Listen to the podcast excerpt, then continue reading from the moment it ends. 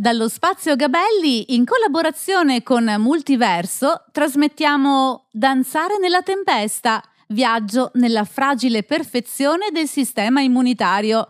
Incontro con Antonella Viola, presenta Andrea Zannini.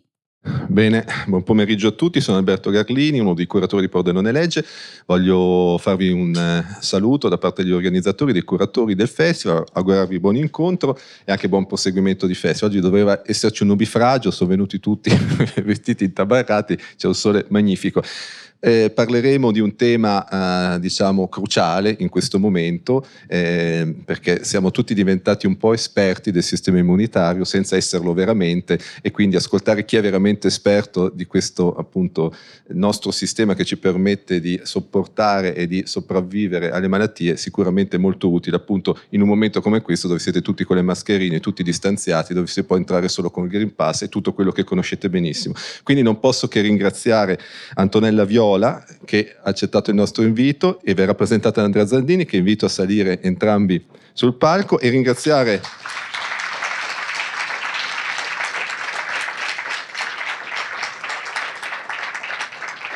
E ringraziare inoltre Multiverso con, la, con, il quale abbiamo collaborato per avere questo incontro. Grazie ancora, buon incontro e buon proseguimento. Allora, buonasera. Ma qua c'è un uno di quelli che parleranno che non ha bisogno di molte presentazioni. La professoressa Antonella Viola, che è ordinario di patologia, anzi dovremmo dire forse ordinaria di patologia. Ordinaria, professoressa ordinaria di patologia. Generale all'Università di Padova e siamo qui per presentare o comunque partire dal suo libro uscito da Feltrinelli, Danzare nella tempesta, viaggio nella fragile perfezione del sistema immunitario, che trovate naturalmente qui e dopo alla fine eh, faremo le, la professoressa firmerà le coppie. Grazie professoressa. Grazie, sono molto contenta di essere qui anche se mi state strizzando perché la, oggi ho tre presentazioni, quindi eh, sono ri- un po' di corsa. Quando ma, riusciamo a trovarla. Ma la, sono la molto, molto, contenta di, di, di, essere qui con voi, ho, visto, ho trovato tanto affetto anche per strada, è molto bello. Senta, prima di partire dal suo libro, partirei un attimo dall'attualità, perché è impossibile averla qui e non partire dall'attualità. Eh, se lei permette. Negli ultimi due giorni abbiamo 70 morti al giorno, non sono troppi. Anche un morto è troppo. Uh, dipende da cosa, cosa, cosa, sottintende questa domanda. Cioè, se questa domanda significa mh, mm, la, il virus sta ancora circolando e ci sono troppe persone non vaccinate, allora senza dubbio sottoscrivo questa affermazione eh, sono troppi questi morti perché ci sono troppe persone che hanno più di 40-50 anni che non sono vaccinate, circa 3 milioni e 300 mila over 50, se a questi aggiungiamo 2 milioni e 100 se non ricordo male over 40, arriviamo a 5 milioni e 400 mila cittadini che non sono vaccinati e che sono a rischio di malattia severa. Quindi se me lo dice così, eh, dico sono troppissimi, non troppi. Se significa, come viene usato da qualcun altro invece, non sono troppi, quindi vuol dire che i vaccini non funzionano, allora no, allora le dico no, perché oggi noi avremmo dei numeri completamente diversi e molto più alti se non ci fossero i vaccini. I vaccini stanno funzionando, stanno funzionando molto bene, proteggono con un'efficacia superiore al 95% dalla malattia severa questo è intorno, I dati italiani parlano di un 80% in media anche dal contagio. Ci sono altri dati che vengono da altre parti del mondo che mh, sono un po' più bassi. Ma in ogni caso quello che a noi in, conta, quello che a noi è importante in questo momento è che siamo protetti dalla malattia. Per cui se anche ci dovessimo, se fossimo vaccinati, anche ci dovessimo infettare, eh, non rischiamo insomma, di finire in, in, terapia intensiva in ospedale. Um, d'altro canto, questi, quello che stiamo vedendo è che comunque ci sono delle categorie di persone eh, che per problemi o di età molto avanzata e di comorbidità o perché sono delle persone immunocompromesse, no? che hanno un sistema immunitario che non funziona abbastanza bene, pensiamo ai trapiantati che devono vivere in immunosoppressione. Ecco, sappiamo che in queste categorie di persone le due dosi di vaccino mh, possono non funzionare, non essere abbastanza per proteggerli dalla malattia severa. Ecco perché in queste categorie oggi si sta puntando a una terza dose per cercare di stimolare meglio il sistema immunitario e proteggerle. Direi anche, ecco perché è necessario usare il Green Pass, perché ci sono delle persone in cui persino i vaccini non funzionano e queste persone vanno protette dalla collettività. Green Pass allargato o obbligo vaccinale? Allora, da un punto di vista sanitario, cioè se io devo rispondere eh, considerando l'aspetto sanitario, dico obbligo vaccinale che problema c'è? Nel senso, vogliamo eliminare una, il problema pandemia? Obblighiamo tutta l'Europa o tutto il mondo a inserire la vaccinazione anti-Covid e abbiamo risolto il problema. Il problema è che non si può dare risposta a questa domanda mettendosi solo il cappello di chi si occupa di sanità perché ci sono delle, delle implicazioni in questo, no? uh, implicazioni um, da un punto di vista proprio uh, giuridico, etico, no? di diritti, ma poi c'è soprattutto anche una questione, se io metto l'obbligo vaccinale, come lo faccio rispettare? Cioè se una persona dice no, nonostante l'obbligo, che gli faccio? Cioè non è che lo metto in galera uno che non si vuole vaccinare. Quindi uh, è, è un tema piuttosto complicato eh, sarei favorevole, sarebbe molto più semplice, un, un obbligo vaccinale, d'altro canto se fosse però, come dicevo prima, una misura molto allargata, che l'Italia da sola dica io metto l'obbligo sola in tutta Europa, a me sembra altamente improbabile, ecco questa cosa. Quindi se l'obbligo non si può mettere, bisogna usare un sistema più morbido, che non è detto che sia più morbido, perché io, io come scrivo nel libro, il Green Pass secondo me è una specie di infiammazione cronica, no? L'obbligo deciso a, so, sei mesi fa sarebbe stata una misura acuta, avrebbe creato discussione per uh, due settimane e poi non avremmo sentito parlare più. Invece questa cosa del Green Pass che aggiungiamo un pezzettino, una restrizione nuova uh, ogni settimana, crea uno stato di infiammazione cronica nella, nella popolazione che non vuole vaccinarsi e che, si, che insomma di fatto se ne discute per mesi. Um, credo che il, il, significato oggi appunto del Green Pass è il seguente, quello che dicevo prima, con i numeri di vaccinati che abbiamo adesso e con la circolazione del virus che c'è adesso non possiamo permetterci di, um, di, di, di non, girare tutti insieme, di entrare in, nei ristoranti, al cinema, nelle scuole, nelle università, al lavoro, così um, liberamente, perché si creerebbero di nuovo focolai, avremmo di nuovo molti morti, perché ce ne sono tante di persone che possono ancora ammalarsi gravemente, quindi ritorneremo poi alle chiusure e così via. L'unico modo, quindi, se non ti vuoi vaccinare, ti offro la possibilità di circolare, di far parte della comunità, ma mi devi dimostrare di non essere contagioso e lo fai con un tampone. Tampone a prezzo pieno, calmierato o gratuito? Ci sono i vaccini, quindi io farei un bel prezzo pieno.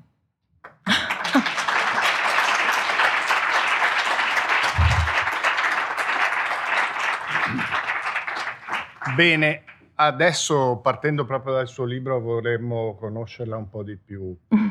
Eh, Ancora? Perché, Sarete stufi. Anche perché lei si è fatta conoscere per una grande sua comunicativa capacità di, di, presentare da scienziata cose complesse in maniera comprensibile. Questo libro è un vero percorso dentro l'immunologia e va detto, forse questo è un po' pericoloso, che quando si finisce ci sentiamo un po' immun- immunologi. Come sa, i, i, quando si vedono le partite di calcio della nazionale che tutti ritengono di fare il, il, il commissario tecnico. Eh, però, però e questo è, è importante perché non sentirsi immunologi e quindi andare in giro a pontificare, però avere un minimo sì. di competenze per poter prendere delle decisioni, no? perché alla fine la scelta di dire mi vaccino o no, visto che non è obbligatorio, eh, dipende da noi, è una scelta che dobbiamo prendere in autonomia, ma per prendere quella decisione o ci fidiamo completamente degli scienziati, cosa che ultimamente non funziona così tanto nella nostra società, oppure cerchiamo di andare a prendere le informazioni dalle fonti giuste. Ecco, questa è, è, è, offre questa opportunità. E, e, mm, contemporaneamente lei riesce anche a parlarci un po' della sua vita di ricercatrice, delle persone che hanno contato eh, per raggiungere i traguardi che lei ha raggiunto e degli incontri importanti. Per esempio, ci dice qualcosa sull'incontro fondamentale con il pesce gatto? Allora, questa piace sempre, il pesce gatto. Allora, il, dunque, io, um, questo è una cosa che forse non tutti sanno, io non sono un medico, sono una biologa. Uh, mi sono avvicinata all'immunologia attraverso un percorso uh, un po' particolare, nel senso che all'inizio io ero innamorata della biologia evoluzionistica, quindi uh, della, della, selezione naturale di Darwin, che è stato da sempre il mio grande um, mito, il maestro, no? il vero maestro di tutti i biologi. E um, a un certo punto però della mia, della mia vita sono, ho capito che, questa, che, che nulla rappresenta meglio Ehm, la, l'evoluzione e quindi la competizione che c'è tra i vari organismi, ma anche la, la convivenza che c'è tra i vari organismi nel, nel, mondo, che non il sistema immunitario, perché il sistema immunitario eh, è un continuo confronto tra la, noi, diciamo, e il mondo intorno, no? è un continuo cambiamento, una continua evoluzione. E, ehm, e quindi ho deciso di, di, di, affrontare l'aspetto evoluzionistico studiando il sistema immunitario. E da qui ho deciso a un certo punto, di mia iniziativa, sono, ho proposto al, al, al professore che, che, mi aveva concesso di, di svolgere la tesi di laurea con lui, gli dissi ma io vorrei lavorare eh, sul sistema immunitario. Lui mi disse, eh, ma io lavoro su, sulla biologia dei pesci. E io gli risposi, eh vabbè, facciamo uno studio sull'effetto, lui studiava i, i met- l'inquinamento nei pesci, no? dicevo, facciamo uno studio sull'effetto dei metalli pesanti nel, sul sistema immunitario dei pesci. Lui mi guardò e disse: Io di sistema immunitario non capisco niente. E dissi: Vabbè, a quello ci penso io. E quindi ho, ho iniziato questo percorso, che è stato, un, come racconto, un percorso divertente, un percorso a ostacoli anche perché. Eh, ero giovane, non ero mai stata in un laboratorio e, ed ero da sola perché era un progetto nuovo, completamente inventato in quel momento. E quindi ho dovuto, per esempio, banalmente dire eh, e come si prende il sangue a un pesce gatto? cioè, cioè co- come lo manipolo proprio? E quindi lì il racconto... È scivoloso di suo. È poi. scivoloso, ma poi dov'è la vena? Boh, cioè, e, quindi, e poi non dovevo ucciderlo naturalmente, non dovevo fargli male, che era la prima cosa fondamentale per me, non far male all'animale, e non ucciderlo perché dovevo fare gli esperimenti, quindi se l'avessi ucciso no, non avrebbe funzionato. Quindi, ehm, e quindi ho cominciato a studiare eh, notti in biblioteca perché allora internet non c'era, per cui andavo a consultare i volumi in biblioteca e alla fine appunto dopo tanta fatica e tanto studio, quando è arrivato il momento di fare il prelievo, eh, ero appunto disinvolta, ho inserito dove esattamente sapevo avrei trovato la vena eh, nel pesce, la siringa, ho fatto il prelievo, il pesce stava benissimo e da quel momento insomma ho cominciato a lavorare su questo. E, e questo mi ha insegnato, mi ha insegnato che eh, appunto lo studio ripaga sempre perché facendo fatica e, e impegnandosi si può affrontare qualsiasi difficoltà.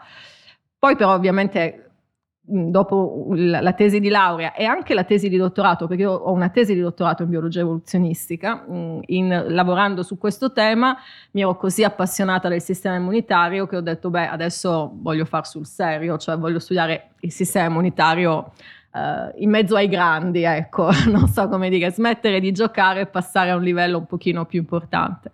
E, e qui appunto poi sono, da lì mi sono spostata a Basilea, a Basilea c'era il più grande centro di immunologia del mondo dove c'erano i premi Nobel, insomma era veramente eh, un, un, posto che pullulava di, di, di, di immunologi e, e lì sono, mi sono trasferita lì e da lì ho cominciato a lavorare sul sistema immunitario dell'uomo, quindi passando dal pesce gatto all'uomo. E dopo, dopo io quando lavoravo sul pesce gatto ero a Padova, no? ero, ehm, mi ricordo che ero considerata da, da, molti colleghi che facevano studi importanti no? sui su, su, su mitocondri, così, ero considerata un po', non voglio dire la parola un po', insomma, quella, sfor- quella un po', ma, ma, dai, ma che progetto sfigato, ecco, l'ho detto. No, quella che, quella che lavora su un progetto proprio che non, che non, quella insomma che non è brava, che non farà mai niente nella vita, no? E perché? Perché ero da sola, facevo fatica, e, insomma, io ho pubblicato quattro lavori eh, sul pesce gatto, su una rivista Sul, sui metalli pesanti del pesce gas su una rivista sì insomma che ha, decisamente non, non, fa curriculum no? e quindi ero, ero, mi sentivo molto in, mi sentivo in difficoltà rispetto a questi che lavoravano e la pubblicavano su grandi riviste però quei quattro anni di duro lavoro di grandissima fatica da sola a, a imparare a costruire proprio un progetto di ricerca sono stati importantissimi perché quando poi sono andata a Basilea e mi hanno messo a lavorare sull'uomo, insomma ho cominciato a lavorare sull'uomo. E io nel giro di sei mesi ho pubblicato il mio primo lavoro su Science, e Science è la rivista scientifica più prestigiosa insieme a Nature che, che c'è. E, ehm, e, quindi questo è stato un altro insegnamento, questo è un messaggio importante per i giovani, perché i giovani spesso pensano di voler arrivare senza far fatica, no? Spesso mi capitano ragazzi che arrivano e vogliono già il progetto che vincerà il Nobel, il progetto che, che, che farà la pubblicazione no? Del, dell'anno. E, e, invece non funziona così, perché serve la fatica, serve l'impegno e fatica, impegno, serietà pagano sempre. A un certo punto poi raccogli quello che hai, che quello che hai seminato. Non solo.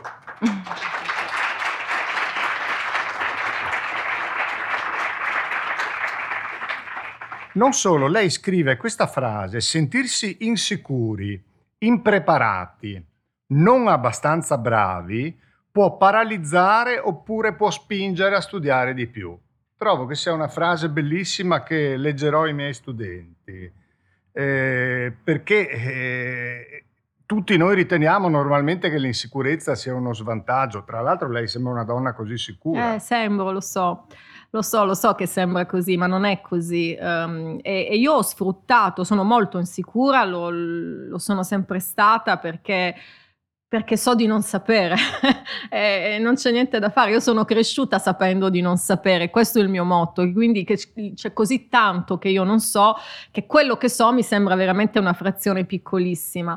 E poi un po' per caratteristiche, un po' anche forse per eh, un bias culturale per cui noi donne veniamo sempre un po', abbiamo un po' di difficoltà, no? Con, eh, non siamo assertive di solito come eh, è il collega maschio che invece ti dice le verità, no? Così in maniera molto decisa. Forse per que- tutti questi motivi mi hanno sempre fatto sentire appunto un po' mh, inadeguata, mm. ecco. Cioè, ecco. Ho sempre avuto la sensazione di non essere abbastanza. Però appunto ci sono due, questo è stato per me un grande vantaggio, cioè perché una persona e io lo vedo miei, nelle mie studentesse, nelle mie colleghe, eh, alcune persone si sentono inadeguate, soprattutto le ragazze, questo capita molto spesso e quindi si sottraggono, dicono no, io non, non, sono abbastanza brava, non ce la faccio, non è per me. E per me invece ha avuto un effetto contrario, io ho studiato di più, cioè io mi preparavo bene per fare qualunque cosa, ma lo faccio ancora oggi. Ancora oggi quando io faccio un'intervista io mi preparo. Eh, perché, perché non, non, si, non, si, può sopravvalutare mai ehm, la, la, la, il nostro lavoro. Il nostro lavoro deve essere serio. Quando noi parliamo, quando noi scriviamo, quando facciamo ricerca, dobbiamo essere sicuri di aver preso la strada giusta e di non, non, non, non dire stupidaggini o non fare stupidaggini. Quindi nel mio caso ha funzionato perché alla fine arrivavo più preparata degli altri, perché semplicemente avevo passato la notte a studiare. Una, lei fa alcune affermazioni radi- abbastanza radicali che vedremo ma non ne ho trovate molte sulla difficoltà di genere nel percorso accademico, che forse mi sarei aspettato. E, eppure così la mia impressione è che in realtà su questo lei avrebbe molto da dire. E infatti sto scrivendo un libro esattamente ah, su okay. questo. per questo stavo ridendo perché lì c'è la mia editor eh. e oggi ci siamo trovate per vedere allora, le allora sei, rispa- sei, risparmiata in questo libro? No, no, questo era un libro di immunologia sì. e quindi volevamo che fosse un libro di immunologia, non volevamo mettere troppe sì. cose mm. insieme. Però è un tema estremamente importante e l'ho sentito molto in questo periodo, ho sentito molto il problema, beh, il problema della, della donne nell'accademia è un problema enorme, grandissimo, uh, perché voi, voi, vi, voi vi direte, sei a Padova, sei ordinario e dirigi un istituto di ricerca e sei una donna. A Padova avete appena letto una rettrice che una donna. Sì. Ma di cosa ci stiamo parlando? No? Cioè non c'è il problema delle donne nell'accademia. E questo è il, no, il, solito errore che si fa guardando le eccezioni, perché poi se andiamo a vedere invece la realtà, vediamo una situazione estremamente diversa, vediamo che mentre sono tantissime le donne, molto più degli uomini nella prima fase della, della carriera, quindi quando parliamo di laureati, quando parliamo di dottorati, quando parliamo di assegnisti, le donne sono molto di più nel mio campo degli uomini, finché si resta a livelli precari, nel momento in cui si prende la prima posizione a tempo indeterminato, improvvisamente sono più gli uomini delle donne. Cioè c'è proprio una selezione negativa, no? E, e poi per non parlare di quando si arriva a associati ordinari, direttori di dipartimento e così via, cioè c'è proprio una forbice che si apre. È un problema grande, è un problema molto difficile anche da affrontare perché non è semplice una volta che si è capito che c'è qualcosa che non va, e questo l'abbiamo capito tutti, tutti dicono però, e che possiamo fare? I concorsi sono quelli. E i concorsi, se, se, un uomo è più bravo, che facciamo? Allora cominciano a dire, beh, possiamo dare, non so, qualche mese di più per la maternità, ma non è solo quello, non è solo il problema maternità. E io credo fortemente che sia arrivato il tempo per una bella rivoluzione e per cambiare le regole del gioco, perché quando vediamo che stiamo giocando un gioco scorretto, quello che dobbiamo fare è riprendere in mano le regole e provare a cambiarle. Azioni positive. Dallo Spazio Gabelli, in collaborazione con Multiverso, trasmettiamo Danzare nella tempesta Viaggio nella fragile perfezione del sistema immunitario. Incontro con Antonella Viola. Presenta Andrea Zannini. Sono queste.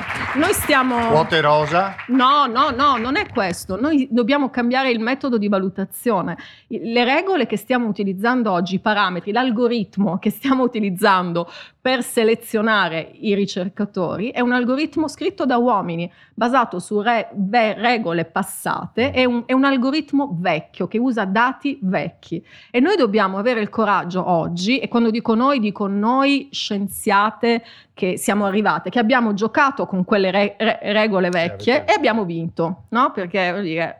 Allora, noi possiamo oggi, siamo in una posizione che ci permette di dire, ok, noi abbiamo vinto, però tante persone, no, tante donne non hanno vinto. Dobbiamo cambiare le regole perché, ripeto, se oggi i concorsi discriminano le donne, vuol dire che i concorsi sono fatti male, perché non vuol dire che noi non siamo capaci, perché abbiamo dimostrato di essere capaci. Non c'è più dubbio non, non voglio più sentirla questa discussione. Noi siamo capaci, ce la facciamo.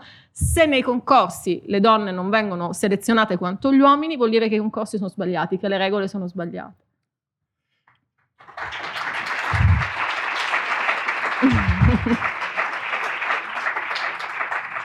Si toglie invece qualche bel sassolino dalla scarpa, eh, ricordando come alcuni passaggi fondamentali della sua carriera sono dovuti alle istituzioni scientifiche europee, non quelle italiane, IRC, nomina...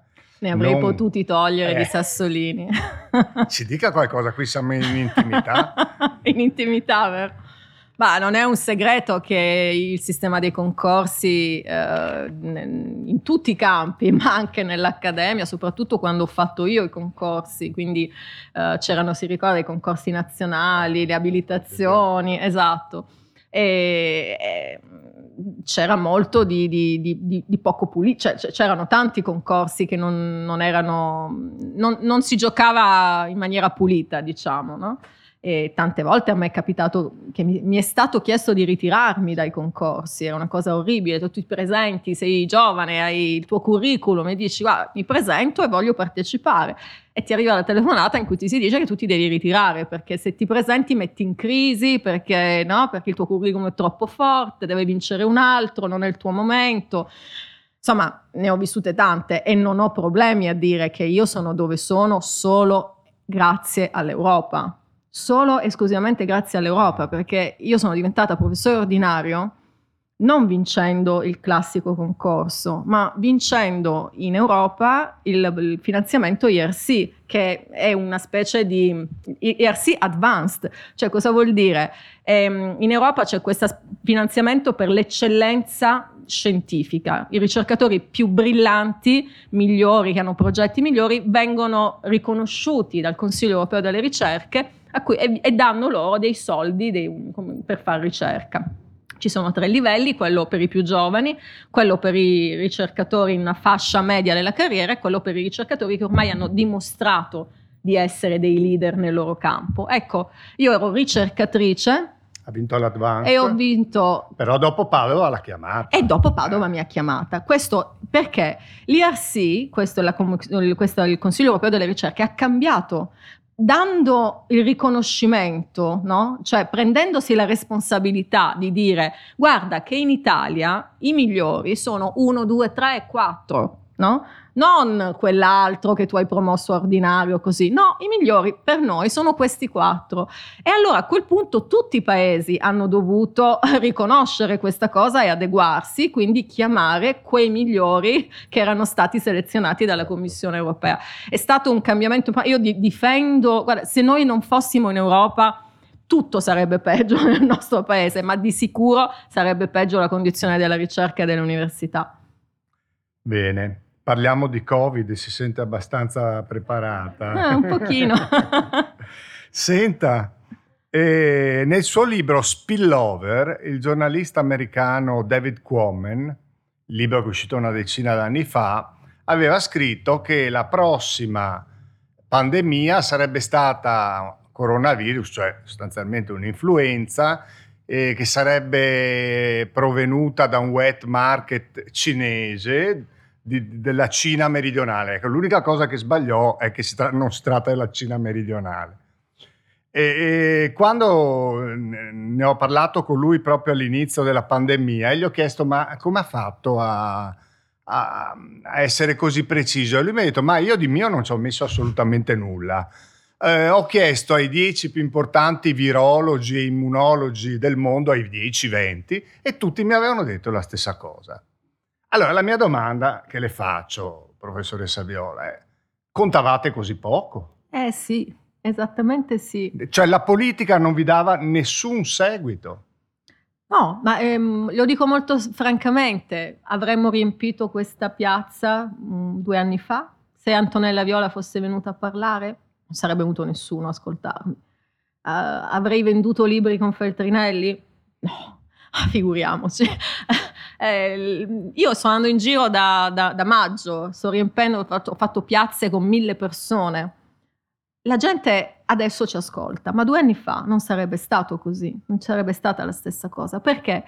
Perché da sempre la scienza è fuori dai sistemi della comunicazione, nei, nei giornali, nei telegiornali, nei, nei, nei spettacoli, no? Io adesso vado da Floris, dalla Gruber, ma prima non c'erano gli scienziati a parlare, c'erano politici, filosofi, storici dell'arte, c'era, c'era, um, c'erano degli accademici, ma non erano gli scienziati. Questo ha fatto sì che i messaggi della scienza, come per esempio ci sarà una pandemia da coronavirus no? che verrà da lì, che, che, che, noi sapevamo, perché appunto noi queste cose le insegniamo, le diciamo, ne diciamo nei nostri congressi, io insegno le cause delle malattie ai medici al terzo anno no? e, e, spiego, eh, questa cosa la dicevo, no? così come spiego l'antibiotico resistenza e così via ci arriviamo. La, l- queste cose noi le sapevamo ma non avevamo voce, non avevamo voce per arrivare a voi e siccome non siamo arrivati mai a voi, non siamo arrivati alla politica, mm. perché alla politica interessa il consenso. Se a voi i temi scientifici non interessano, non interessano neppure alla politica, no? mm. e, funziona in maniera molto semplice. E, e questo è stato drammatico perché il fatto di non aver comunicato ha mm. fatto sì che noi ci siamo trovati pandem- quando è iniziata la pandemia completamente impreparati. Mm. Non avevamo un piano pandemico aggiornato Avevamo un piano pandemico vecchissimo, inefficace, inefficiente, che ha fatto sì che gli ospedali siano andati in crisi, che siano finite le mascherine, mm. i guanti, eh, non avevamo reagenti per fare i tamponi. Cioè, siamo andati in crisi di fronte a qualcosa che sapevamo che sarebbe arrivata, perché noi lo dicevamo da tempo, è scritto sul libro, è scritto su pubblicazioni scientifiche ma appunto no, c'è stato un cortocircuito tra noi e la politica e io ritengo che il cortocircuito sia dovuto al fatto che non c'è stato dialogo tra noi e i cittadini, le persone. Perché? Perché ora, perché io ho passato un anno e mezzo in televisione e probabilmente passerò un altro mezzo anno in televisione e vi assicuro che è una fatica perché nel frattempo il resto del lavoro lo devo fare comunque Perché questo è un tema importantissimo, perché oggi abbiamo avuto un'occasione, grazie a questa tragedia, di dare voce alla scienza. Le persone si sono accorte quanto è importante la scienza si sono accorte che se non avessimo avuto il vaccino in un anno, noi oggi saremmo in tutt'altre condizioni, non saremmo qui oggi serenamente a parlare. Si sono accorte di quanto è stato importante la ricerca per trovare eh, il modo migliore anche per curare i pazienti, il modo per proteggersi. Un vaccino in un anno è una cosa inimmaginabile, ma ci siamo riusciti. Ecco, oggi quindi abbiamo questa grande occasione, abbiamo voce, per la prima volta noi abbiamo voce e non possiamo sottrarci a questo compito, perché questa non è l'ultima emergenza, ce ne saranno altre, siamo già in due emergenze, con tutti e due i piedi, eh, non è che ci arriveremo, ma già oggi con i nostri due piedi noi stiamo in due condizioni di emergenza. Uno è il cambiamento climatico, come sapete, che è una, una, catastrofe che ci sta colpendo e che se non agiamo subito non, sarà irrecuperabile e irreversibile. Questo non è il mio campo, quindi no, non lo approfondisco.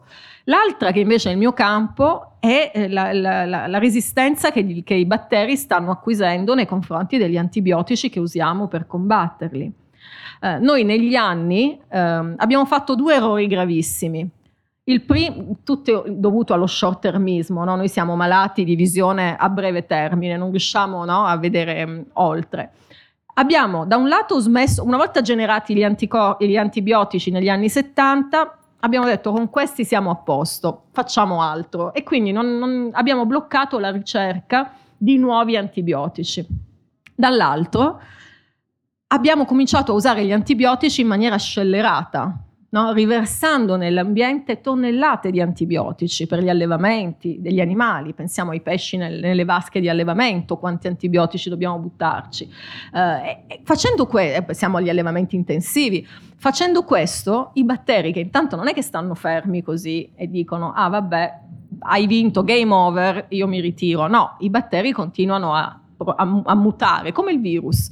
E mutando acquisiscono resistenza. Noi abbiamo selezionato dei ceppi batterici che sono resistenti a tutti gli antibiotici che esistono.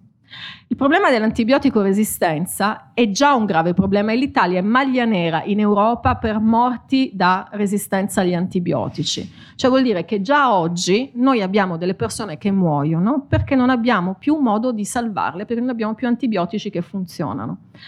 Solo che perché non ne parliamo? Non ne parliamo perché succede al momento dentro gli ospedali. Sono morti di persone che sono ospedalizzate e che nel tempo sviluppano queste infezioni. Quando però questo diventerà un problema generalizzato, cioè avremo tutti noi, persone sane, infezioni che non riusciamo più a curare con gli antibiotici, diremo, oddio, emergenza. Perché non ce l'avete detto? Eh no, e allora adesso che la voce ce l'abbiamo, noi lo diciamo, diciamo in maniera forte e chiara, dobbiamo smettere di usare gli antibiotici male, dobbiamo investire in ricerca per generare nuovi antibiotici.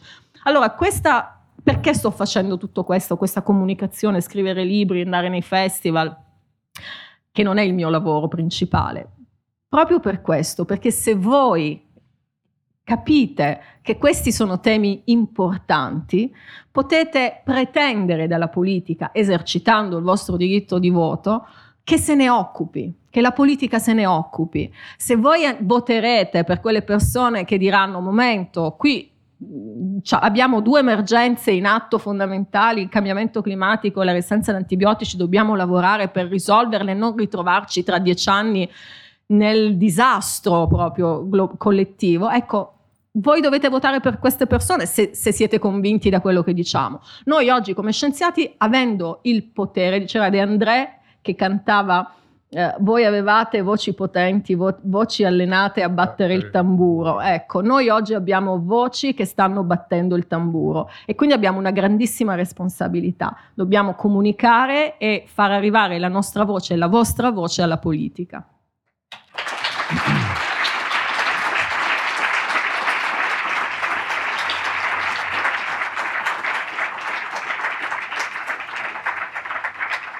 Prima di fare la prossima domanda, mi permetto di aggiungere qualcosa a quanto lei ha appena detto. Secondo me i politici non vi hanno dato ascolto al tempo della SARS eh, e in questi due decenni, anche perché mettere in campo una protezione contro questo tipo di pericolo sarebbe stato un investimento di lungo periodo del quale loro non avrebbero tratto i benefici.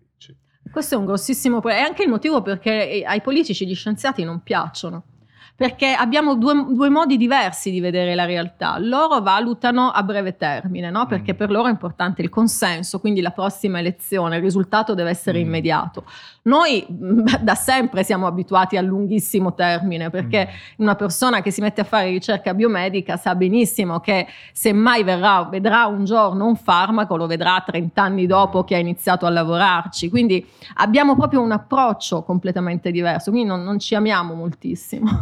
Ma devo dire che però molti suoi colleghi e in generale il mondo della scienza e della cultura, io sono uno storico, quindi si figuri, sfonda una porta aperta, e in realtà eh, tendono sempre più a un tipo di ricerca finalizzata a eh, applicazioni a breve periodo, anche perché i finanziamenti rincorrono questo tipo di ricerca. Questo... È quello che lei, che lei chiama, eh, cioè il contrario è quello che lei chiama slow science con una formula un po' diciamo così accattivante, nel senso che se ci concentriamo sui risultati a breve periodo, tra l'altro ci sono problemi di validazione, vero, nel vostro ah, settore. Eh, e poi eh, eh, togliamo risorse a quella che è la, risorsa di ba- eh, la, la ricerca di... di... base. Sì, no, questo è un problema enorme. Allora, noi, noi sa- sa- lo sapete, lo sappiamo, ce ne rendiamo tutti conto, viviamo in quello che è stato definito present shock cioè lo shock, eh, il trauma da presente, no? siamo tutti ancorati al, a, a, a, qui e ora, all'istante. Sono anche motti, le persone che ti dicono vivi il presente, eh, no? Sì. E eh, facendo questo, però, eh, abbiamo completamente dimenticato che c'è un futuro, che c'è un futuro, cioè se tutti gli esseri umani vivessero per il presente, eh, non, certo. non si, il futuro non ci sarebbe più, perché chi, chi, quanti di noi smetterebbero di lavorare, no? Non ci sarebbe più. L'essere umano deve essere mirato verso un, un, un futuro migliore, no? per lasciare agli altri, ai propri figli, un, qualcosa di meglio. Questo, questa, questo, present shock, questo, questo, essere ancorati all'urgenza, dell'immediato, all'emergenza, no? noi agiamo se c'è un'urgenza. Noi pensiamo che una cosa sia utile solo se è immediatamente utilizzabile. Non, non riusciamo a pensare che ci possa essere un'utilità di qualcosa che oggi non serve a niente, ma magari tra dieci anni diventerà fondamentale. E invece la scienza ci ha dimostrato che è proprio così. Ecco, questo atteggiamento sta colpendo anche la ricerca scientifica. Perché? Perché ovviamente la ricerca non vive d'aria. Noi per fare ricerca abbiamo bisogno di tanti, tanti, tanti soldi. La ricerca costa tanto e per poter fare ricerca eh, dobbiamo andare a chiedere soldi, visto che il governo non ce li dà, dobbiamo andare a chiedere soldi a, a chi ha voglia di darceli. E molto spesso chi ha voglia di darceli sono associazioni di pazienti che giustamente però ti dicono sì, io ti do i soldi ma tu mi devi curare e quindi devi lavorare su una ricerca molto eh, specializzata, oppure eh, aziende, aziende che hanno interesse ad avere un prodotto. No? Facendo così noi uccidiamo però il futuro, perché la, la grande scoperta, quella che cambierà no, le, le sorti dell'umanità domani o che la migliorerà notevolmente, in questo momento quella ricerca non sta avvenendo in un laboratorio che sta cercando un, un farmaco specifico eh, o una, un bullone, un prototipo di, di, robot specifico. La grande ricerca, quella che rivoluziona tutto, è quella che è mossa dalla curiosità, che magari in questo momento sta, c'è una ricercatrice in un posto sperduto che sta lavorando su un'alga e sul perché l'alga è verde piuttosto che gialla, no? Perché? Perché, eh, perché l'abbiamo visto che è così. I vaccini mRNA, no? To- tocchiamo l'esempio più concreto, i vaccini mRNA non nascono perché un, e, e c'è stata l'emergenza coronavirus e all'improvviso Pfizer ha deciso di lavorare su questi vaccini dal nulla e in un anno li ha creati. Eh, I vaccini mRNA nascono perché una serie di ricercatori, in particolare una ricercatrice, per tantissimi anni si è posta domande che alla comunità non interessavano. Cioè lei si chiedeva come, come funziona l'RNA messaggero, come è fatto, come possiamo stabilizzarlo, come possiamo renderlo meno infiammatorio. Cioè lei ha fatto tanti anni di ricerca e se lei quando lei racconta, no? non aveva finanziamenti perché la gente diceva che, a che serve? Perché ti devo finanziare? No? Non serve a niente. Ecco, poi arriva il SARS-CoV-2 e tutto quello che lei ha studiato in tutti questi anni d'improvviso diventa utilissimo, perché se non ci fosse stata la sua ricerca, come quella di tanti altri per carità, di base, cioè di una ricerca che era mossa da curiosità e che il ricercatore non sapeva esattamente come avrebbe poi applicato, quando è arrivata l'urgenza, tutta quella conoscenza si è trasformata in un vaccino e, e ha salvato miliardi di vite. Dallo Spazio Gabelli, in collaborazione con Multiverso, trasmettiamo Danzare nella tempesta, viaggio nella fragile perfezione del sistema immunitario. Incontro con Antonella Viola, presenta Andrea Zannini. Certo, eh, infatti il suo libro danzare nella tempesta, questa immagine abbastanza un po' anche inquietante di una danza tra i nostri anticorpi, tra i virus, eccetera, parla di molte altre malattie, oltre appunto ai problemi che derivano dalla resistenza agli antibiotici, malattie autoimmuni, allergie, eh, sappiamo benissimo quanto si stanno diffondendo, e il cancro. Lei scrive, nel futuro della lotta contro i tumori c'è molta, moltissima immunologia. A quando un vaccino antitumore? Allora, un vaccino antitumore in generale, mai. Uh, no, non è fattibile perché ogni tumore è diverso, quindi non è pensabile di trovare la cura contro il cancro in generale. Uh, ad oggi quello che, che, la ricerca nell'ambito dell'immunologia ha fatto è, è, stato fare proprio un, cambio, un cambiamento epocale, cioè noi oggi siamo riusciti a utilizzare il sistema immunitario per eliminare le cellule tumorali. E, e questo ha cambiato completamente le cose, ma ha cambiato la vita, ha dato possibilità di vita a delle persone che non ne avevano.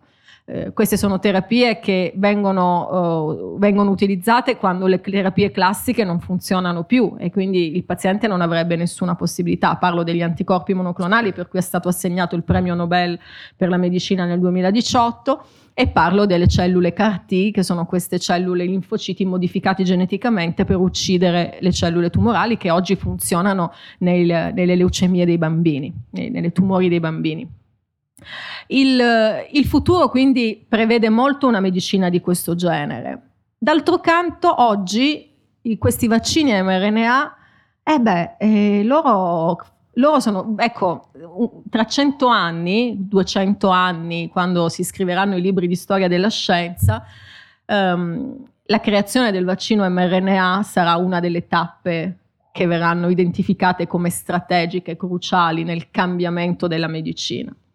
Questi, questo strumento ci darà la possibilità probabilmente anche di curare i tumori, di creare il cosiddetto vaccino, a, non a, contro tutti i tumori, ma contro tumori specifici, alcuni tumori almeno, così come ci darà la possibilità magari di modulare il sistema immunitario e finalmente trovare un modo per spegnere, spegnerlo durante le malattie autoimmuni, nei pazienti che soffrono di malattie autoimmuni. È una terapia, eh, è, un, è un sistema estremamente nuovo, innovativo, perché cosa ci dice? Ci dice che io posso prendere di mira un pezzettino, una proteina specifica che in quel momento ci sta disturbando. Nel caso del tumore, se io identifico una specifica proteina contro la quale voglio attivare il sistema immunitario, una proteina che è espressa dalle cellule tumorali, attivo il sistema immunitario contro il tumore. No? Quindi è davvero un cambio di passo. Ecco, quindi direi che se abbiamo una possibilità di un vaccino contro alcuni tipi di tumore, questo passerà attraverso l'mRNA. E prima di passare all'ultimo argomento, eh, riesci a spiegarci perché questo vaccino eh, contro SARS-CoV-2 eh, dà una protezione così eh, breve? Cos'è il vaccino con la varicella che ha una protezione di 50 anni, se non sbaglio? O col morbillo 50 anni varicella? Varicella eh, un po' di meno, sì. Eh. Eh, riesci perché, a spiegarcelo? Perché la, il è breve, dice. Tra, la, tra, l'altro non sappiamo ancora. Allora, uno non lo sappiamo quanto dura la protezione. Eh, quello che sappiamo è che allora, sono, i vaccini possono funzionare in due modi. possono generare quella che si chiama immunità sterilizzante, cioè cosa vuol dire? Che è un'immunità che ci impedisce di infettarci. No? Siamo vaccinati e quindi non possiamo neanche, il virus non si avvicina neanche perché trova subito una barriera. Oppure possono conferire un'immunità da mal- dalla malattia. Sappiamo che questi vaccini non sono in grado, diciamo, di, di, di, di conferire un'immunità sterilizzante sì. efficace e che, e che duri nel tempo. Ma questo non vuol dire che non siano dei vaccini che ci, che ci proteggono nel tempo dalla malattia grave. Cioè, cosa voglio dire? Il fatto che calino gli anticorpi, nel, se, se, se, è vero come, come, come sembra, che nel, nei, nei, al giro di 6, 9 mesi, 12 mesi gli anticorpi prodotti dal vaccino calano, significa che effettivamente se io ho pochi anticorpi in circolo potrei infettarmi. Ma questo non significa che io non sia protetto, perché la memoria immunologica, e il libro lo spiega bene, si, consiste nella generazione di cellule nel nostro corpo che si attivano appena vengono in contatto col virus. Per cui io posso avere bassi anticorpi, entro in contatto col virus, il virus entra dentro di me, immediatamente le cellule della memoria producono di nuovo gli anticorpi e quindi io o non me ne accorgo di aver avuto l'infezione oppure magari appunto mi faccio un giorno di febbre e, e poi il tutto si esaurisce lì. Quindi se noi ci accorgeremo che grazie al vaccino abbiamo trasformato Covid-19 in una banale influenza, finalmente, come qualcuno diceva che era all'inizio, che non era, abbiamo visto, ma se il vaccino è riuscito a trasformarlo in una banale influenza, beh signori, allora è fatta, nel senso che la tratteremo come, come trattiamo l'influenza, cioè vaccineremo le categorie più a rischio più spesso, capiremo quando fare i richiami anche per noi, ma insomma il problema sarà risolto. Non stiamo dedicando troppo tempo alle barriere contro il virus rispetto a trovare delle cure efficaci per chi si infetta? No, no, eh, anche questo è una cosa che viene detta spesso, è stato fatto un grande investimento per trovare il vaccino, non vi conviene mm. Eh, cercare le cure. Eh, no, non è così perché alle industrie farmaceutiche conviene sempre curare perché costa tantissimo un paziente in ospedale mantenerlo, dargli farmaci, quindi non è così. Qual è la differenza? Che noi i vaccini li sappiamo fare perché abbiamo una storia lunga alle spalle no? di, di come si fa un vaccino, proprio grazie alla ricerca di base che ci ha permesso di conoscere così bene il sistema immunitario. Al contrario, il virus era nuovo e, e quindi capire come colpirlo direttamente era molto più difficile. Oggi, per questo non abbiamo degli antivirali oggi che, che, funzionano, non è stata così rapida la ricerca. Oggi ci sono però, Pfizer per esempio è in fase 3 con un antivirale, quindi speriamo veramente che funzioni e che possa essere uno strumento utile. Sappiamo come curare meglio i pazienti, abbiamo imparato all'uso del cortisone, in alcuni pazienti gli anticorpi che modulano il sistema immunitario migliorano notevolmente il quadro clinico ultima notizia, anticorpi che funzionano contro l'artrite reumatoide normalmente migliorano, riducono la, la mortalità del 50%, quindi si sta facendo tanto, solo che la ricerca appunto ha bisogno di tempo perché altrimenti non è riproducibile. Abbiamo tutti visto no, cosa si diceva, l'idrossiclorochina, non è vero, non funziona, la, perché eh, quando io non faccio gli esperimenti fatti bene, nel modo giusto, è ovvio che, che non ho dei risultati attendibili. Il plasma, vi, ricorda, vi ricordate tutta la storia col plasma iperimmune?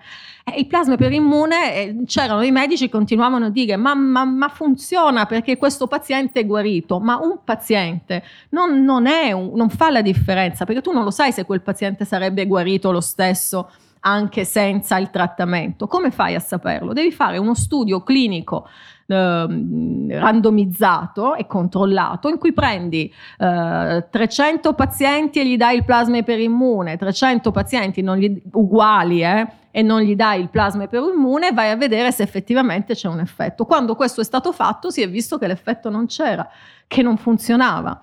Quindi, e poi però convincere le persone che non funziona è difficile una volta che si è detto che funziona. Quindi um, si è lavorato tanto, solo che trovare le cure è molto più complicato. Allora, le ultime due domande che le faccio sono, prendono spunto da questo bel saggio Riempire il vuoto, un dialogo necessario fra società e scienza che lei ha scritto per la rivista Multiverso dell'Università degli Studi di Udine. E la prima è proprio sul rapporto tra scienza e capitalismo.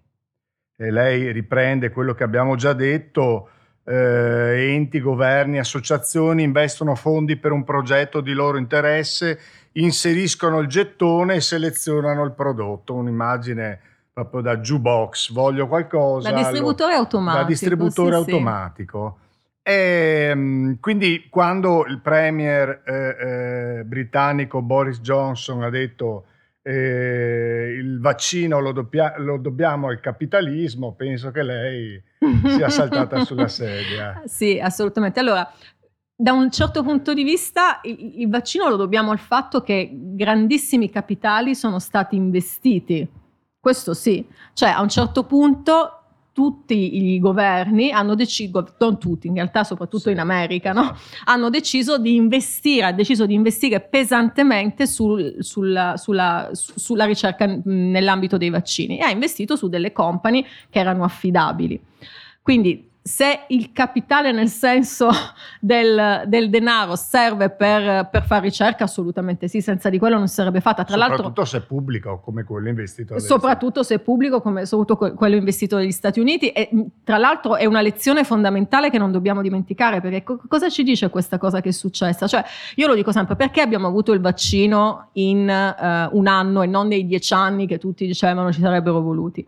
Per tre, non perché abbiamo agito con fretta, come dice qualche filosofo, ma che, sì. no, no, non c'era la fretta assolutamente, c'era l'urgenza, che è, è ben diverso urgenza da fretta, ma per tre ragioni principali. Uno perché grandissimi capitali, questa è la prima, grandissimi capitali sono stati investiti su un, un, un filone di ricerca. Due perché eravamo nel mezzo di una pandemia e quindi eh, i numeri erano facili da ottenere, nel senso che quando io devo testare un farmaco devo avere le persone che si infettano, no? E lì durante una pandemia è facile. Se, se non fossimo stati in pandemia ci sarebbero voluti sì molti molti anni per avere un numero statisticamente significativo. E terzo perché abbiamo modificato il modo in cui lavorano le agenzie regolatorie. Di solito le agenzie regolatorie lavoravano che io finivo la mia ricerca, impacchettavo tutti i dati, ti mandavo questo malloppo di dati, a quel punto con calma l'agenzia regolatoria si metteva ad analizzare i dati e magari ci voleva un anno per analizzare tutto. Invece si è innescato questo processo per cui i dati venivano inviati appena si ottenevano. Per cui quando poi si è chiuso con l'ultimo paziente, con l'ultimo soggetto, l'agenzia aveva già valutato tutto e nel giro di un paio di giorni ha potuto chiudere e dare l'autorizzazione. Ora, di queste tre cose, la seconda, la pandemia, speriamo che non ci capiti mai più e che quindi non, non ci interessa, ma le altre due sono, dobbiamo farne tesoro, perché questo ci dice, uno, che le agenzie regolatorie da oggi devono lavorare sempre così, così i tempi vengono tagliati, ma la prima cosa ci dice anche un'altra, ci, ci richiama un concetto importante, che nel momento in cui decidiamo che una malattia va risolta, che va affrontata e investiamo nella ricerca per trovare una cura a quella malattia, noi oggi siamo in grado in tempi brevissimi di trovare una soluzione. E allora dobbiamo pretendere adesso che la stessa attenzione venga dedicata alle malattie rare, per esempio, sulle quali la ricerca è poverissima, non ci sono fondi, nessuno investe sulle malattie rare perché sono pochi i pazienti, ma sono importanti, ognuno di noi è importante, quindi dobbiamo pretendere che lo stesso sforzo venga fatto per tutte le malattie, perché oggi sappiamo che siamo in grado di trovare una cura in tempi rapidissimi.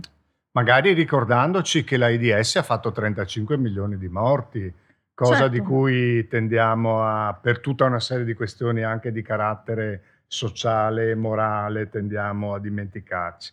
L'ultima domanda che le somministro è relativa a scienza e democrazia, perché lei fa una riflessione molto interessante, cioè la professoressa dice sostanzialmente eh, la scienza lavora come la democrazia, le informazioni devono essere condivise e aperte e il consenso razionale quindi non il consenso fideistico mm. o suggestivo, deve essere raggiunto attraverso lo scambio paritario tra i soggetti, non co- quello gerarchico di molti sistemi accademici.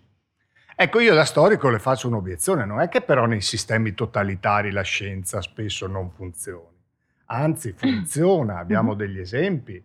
Forse siamo arrivati a, uno, a un gradino più alto di ricerca scientifica in cui non è possibile fare ricerca se non aperta, condivisa e quant'altro? Io però le faccio un'altra obiezione. Eh, nei sistemi totalitari è nata la teoria delle razze. Mm. Nei sistemi totalitari gli scienziati hanno avvallato lo sterminio uh, di, di, milioni di persone. Eh, ne, grazie a, hanno, hanno, avvallato una differenza dicendo che erano, non erano esseri umani. No? La, la, la scienza quando è schiacciata da un potere totalitario e non è mm. libera di esprimersi, mm. crea dei mostri come quelli. Mm. Eh, è vero che da un certo punto di vista un sistema totalitario può incanalare e eh, ha, meno problemi. La democrazia è complicata, certo. no? La democrazia è una cosa complicata per cui mettere tutti d'accordo è difficilissimo.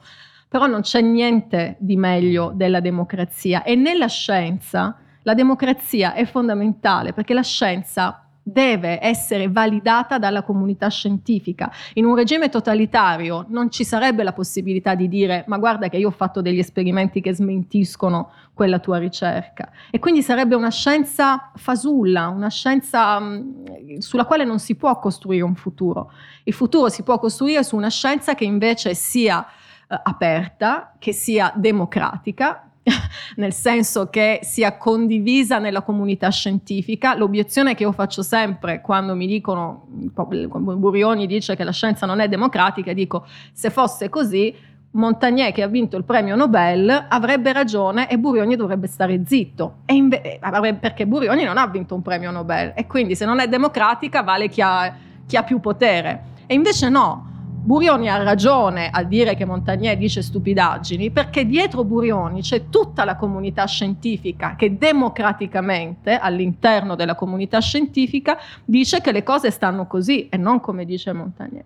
Quindi il, la scienza ha bisogno da un lato di esprimersi in un contesto democratico perché altrimenti non è libera di esplorare il sapere e dall'altro è un esempio, è una come dire, è, è un allenamento alla democrazia perché uno scienziato che è allenato all'analisi critica della realtà e a pensare con la propria testa non potrà mai accettare i totalitarismi.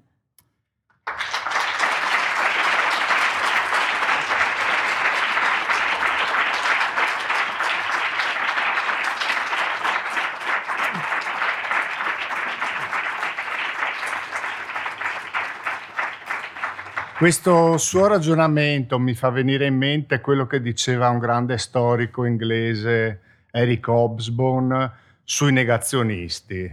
Diceva lasciateli parlare, se hanno delle prove le porteranno, e non ne avranno e quindi le loro teorie si elimineranno da sole. Tanto è vero che ormai la teoria, per esempio, che non ci sono stati i campi di sterminio è una favola non più seguita. Antonella Viola, danzare nella tempesta, viaggio nella fragile perfezione del sistema immunitario. Grazie.